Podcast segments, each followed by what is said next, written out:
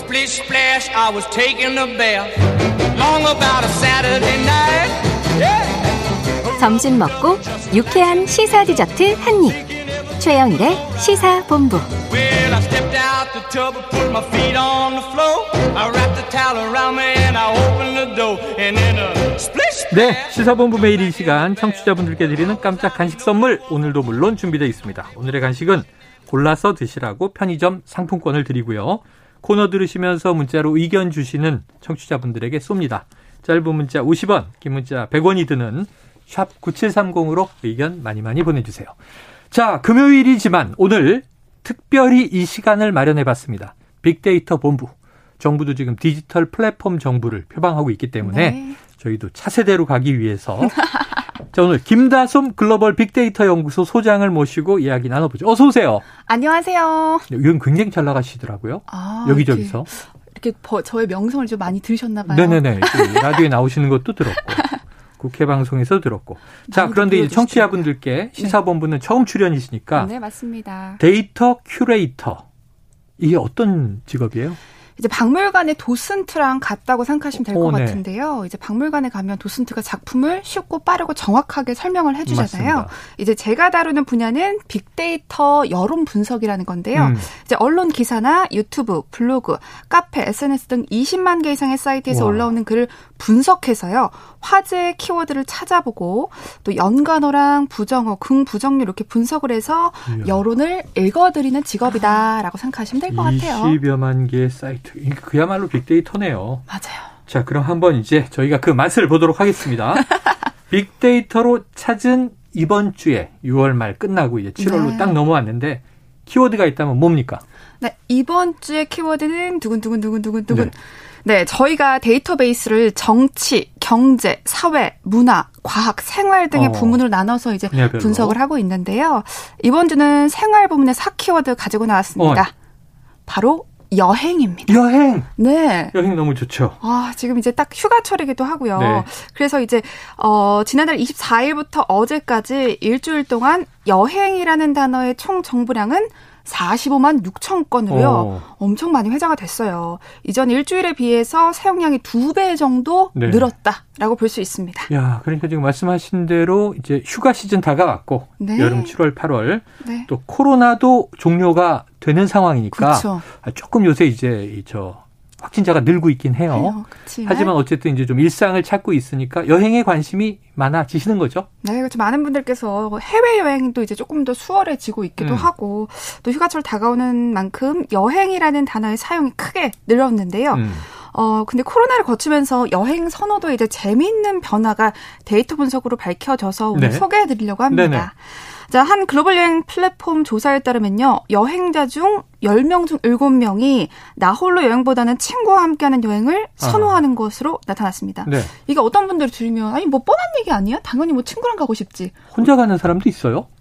이렇게 생각하시죠. 대부분 많은 분들이 가족이나 친구와 가는 거 아니에요? 그렇죠. 여행을 뭐 혼자 가는 게 뭐 말이 돼? 라고 네네. 생각하실 텐데 그런데요. 코로나 이전인 2019년 설문조사에 따르면 밀레니얼 MZ 세대 79%가 나는 혼자 아. 여행을 하고 싶다. 거의 80%가 네. 이렇게 응답을 오. 했어요. 특히 이제 한국은 2019년 같은 조사에서 무려 93%가 나 그냥 혼자 여행 가고 싶다라고 네. 이제 선택을 해서요. 조사 대상 국가 중에서 1위를 차지했습니다. 음, 그런데 한 3년 만에 한 3, 이제 결과가 완전 뒤집어진 거죠. 음. 30%만이 나는 혼행을 가고 싶다라고 혼행, 말하면서 혼자 여행. 맞아요. 이렇게 이제 결과가 바뀌었고 이야, 혼행이 이 코로나 이전엔 9명까지도 난 혼행할 거야 그랬는데 네. 이제는 10명 중에 3명만 난 혼자 가고 싶어. 맞아요. 7명은 같이 가고 싶어. 이렇게 바뀌었습니다. 아무래도 우리는 함께하는 경험을 공유하고 싶은 열망이 이제 증가했다라고 아. 해석할 수 있겠고요. 네.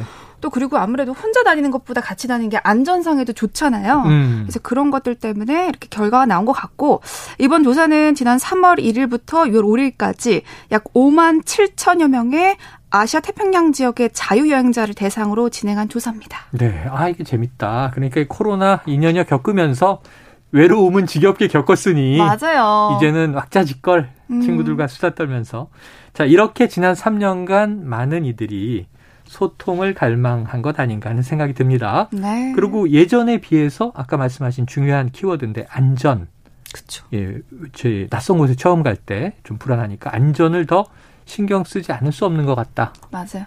그렇게 바뀐 거예요. 그렇게 바뀌었는데요. 이제 여행자들 대부분이 모험과 스릴보다는 뭔가 편안하고 안락한 음. 여행을 선호하는 것으로 나타났는데요. 이제 같은 조사에서 나온 자료입니다. 이제 전체 응답자 중에서 60%는 배낭 여행보다는 럭셔리 여행이 좋다. 어, 네네. 라고 답했고 또 70%는 한정된 예산으로 이제 모험하는 여행보다는 힐링 여행 가고 싶다라고 응답했는데요.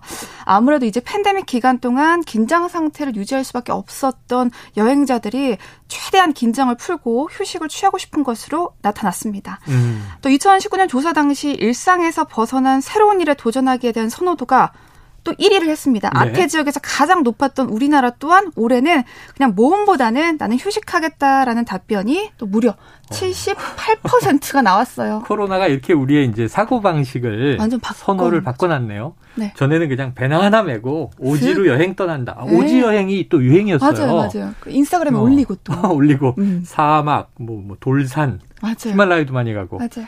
그래서 산티아고, 뭐 술래길. 술래길. 네. 네, 그거 진짜 핫한 트렌드였거든요. 네. 저는 이제 못 갈 것 같아요. 오래 걷는 거 싫어요. 말씀하신 대로 호텔팩 같은 걸로. 네, 기성세대네. 네, 풀- 아, 저기 원래 기성세대죠. 아, 그렇죠. 자, 올해는 휴양지에서 편하게 휴식을 취하고 싶은 분들이 많다. 이렇게 음. 예측해도 되겠습니까? 네, 맞습니다. 이제 국내 대형 포털의 해외 여행 부문의 검색량을 찾아봤는데요. 네네. N포털입니다.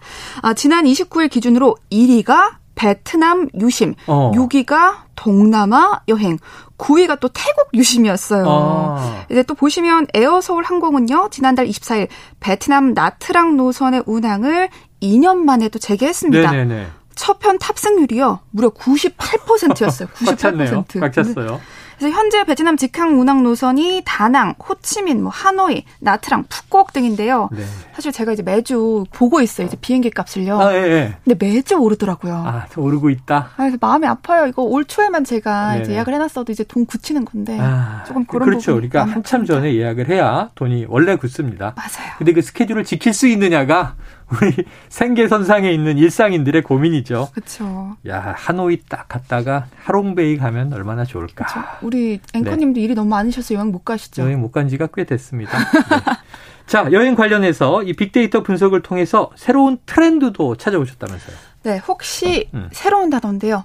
워케이션 들어보셨어요? 워케이션? 네. 오케이. 모르겠는데. 워케이션? 워케이션 네. 조금 생소하실 수 있을 네네. 텐데요. 워케이션은 말 그대로 work랑 vacation의 합성어예요. work, 일한다, vacation, 휴가. 네, 맞아요. 아. 일과 휴양을 동시에 같이 즐기는 건데 어허. 이제 회사가 아닌 휴양지에서 일을 한다. 그러면서 자유롭게 일을 할 수 있다라는 의미의 합성어입니다. 아, 실제로 회사가 아니라 휴가 이 좋은 건가? 휴가에 갈 때 노트북 가지고 가서 일하는 거 좋은 거예요, 이거? 이렇게 생각하시는 분들이 있으실 텐데요. 네. 휴가 가면 일은 딱 끊어버려야지. 그렇게 생각하실 수 있어요. 네. 근데 이게 그 일하시는 분들한테는 상당히 좋은 제도입니다. 어, 한번 그래요? 들어보세요. 네. 자, 예전에는 회사가 아닌 다른 곳에서 일한다는 것 자체가 흔하지 않은 일이었어요. 근데 맞아요. 이제 코로나 팬데믹으로 인해서 인식이 급격하게 변화했고 음. 한 글로벌 설문조사 기관에 따르면 코로나 이전에는 15%의 직장인들만 원격 근무를 경험해 봤지만 이제 팬데믹 이후에는 원격 근무 경험 비율이 74%로 네. 엄청 증가했거든요. 충분히 이해가 됩니다. 네. 그래서 우리 N포털은 다음 주 월요일부터요. 굉장히 획기적인 거랍니다. 음. 사무실 출근과 재택근무를 직원들이 자유롭게 선택하는 근무제 음. connected work라는 것을 도입하는데요. 아하. 3일 이상 사무실에 출근할지 아니면 5일 동안 재택근무할지 이제 6개월마다 고르게 해주는 거예요. 다 재택 고르지 않아요? 그럴 수도 있고 아닐 수도 있어요. 저 같으면 이제 재택 고를 것 같긴 해요. 지켜보도록 하죠. 네, 그래서 기대가 되는데 이렇게 워케이션은요 여기서 한 단계 더 나아간 음. 제도예요. 재택이라는 장소에서 해방돼서 말 그대로 여행지에서 일을 한다라고 하는 네. 건데 이제 국내 유명 빅데이터 분석 플랫폼에 따르면 워케이션의 지난 한 해 언급량이 이전 동기간 대비 무려 500, 아 458%가 늘었습니다. 거의 500%네요. 네, 거의 다섯 이제 배 늘었다. 반올림하면 네. 그래서 이제 워케이션에 대한 관심이 이제 큰 폭으로 늘어나고 있다라고 볼 수 있겠죠. 야, 저한테는 꿈 같은 얘기입니다. 어디 베트남 가서 제가 방송할 수 있겠습니까? 매일. 전화로 이제 자, 인터뷰만 그러니까 하셔야죠. 이 실제로 도입하는 기업들 있어요? 네, 굉장히 도입도 많이 하고 있고 또 반응도 아까 그러셨잖아요. 이거 여행지 가서 일하면 뭐 재미없는 거 아니야? 음. 뭐왜 이게 무슨 휴가야라고 하셨는데 음. 반응이 상당히 좋아요. 아, 그래요. 네. 이제 아무래도 여행 관련 회사들이 먼저 시작을 하고 있는데요. 어, 유명한 글로벌 숙소 예약 플랫폼이죠. 에어 땡땡땡은요. 음. 무려 170개국에서 1년 1년 중에서 90일 동안 사용이 가능하다고 하고요. 이 12개월 중 3개월은 이걸 할 수 있다. 그러니까 4분의 1을 그냥 연차 없이 그냥 네, 가는 거예요. 어휴. 그러니까 이게 기간이 상당히 길기 때문에 네. 또 다른 글로벌 여행 플랫폼에서는요. K입니다. 여기서는 개인 연차 없이도 어, 근무일 기준 최대 30일 동안 워케이션 가능합니다. 음. 음, 그래서 이제 국내에서도 여행 플랫폼 Y 같은 경우는요, 평창, 동해, 여수 등 국내 여행지에서 일주일에서 2주일 정도 워케이션 제도를 도입했는데 사내 반응이 아주 좋아서 음. 좀더 확대하겠다라고 발표를 했고요. 야, 국내 기업들의 예만 지금 들어주신 겁니다. 장단점이 있을 것 같습니다. 아, 위에는 이제 글로벌 기업이었습니다. 아, 에어땡땡땡. 에어땡땡땡은 이제 이제. 외국 기업이네요. 네, 그리고 이제 뭐 지금 말씀드린 것처럼 90일에서 30일 하는 것들은 다 네. 글로벌 기업 기준입니다. 그래요. 알겠습니다. 야, 이게 뭐 어찌 보면 노동의 창의성은 좀 끌어올릴 수 있을 것 같고 네. 사용자 입장에서는 이게 정말 일하는 거야? 관리 어려움도 있을 것 같고. 맞아요. 근데 제가 조금 부정적인 뉘앙스를 처음에 말씀드린 건 네. 어제 그 야근성 고용노동부 아. 나왔을 때 봤어요. 7월 주제가 휴가 안 가도 휴가지에 있는 것 같은 뭐 이런 얘기가 나와서 아하. 오케이션이 조금이 묘하다 이런 생각을 한 거죠. 네. 아유, 오늘 재밌었습니다. 네. 자, 김다솜 글로벌 빅데이터 연구소 소장님과 빅데이터 본부 함께 했습니다. 고맙습니다. 네, 감사합니다. 자, 오늘 어, 편의점 상품권 받으실 청취자분은요. 3660-5848-4966-7584-9256님입니다. 자, 맛있게 드시고요. 자, 오늘 최영일의 시사본부 준비한 내용은 여기까지입니다. 저는 다음 주 월요일 7월 4일 미국 독립기념일이던데 자, 12시 20분에 돌아오겠습니다. 지금까지 청취해주신 여러분 고맙습니다.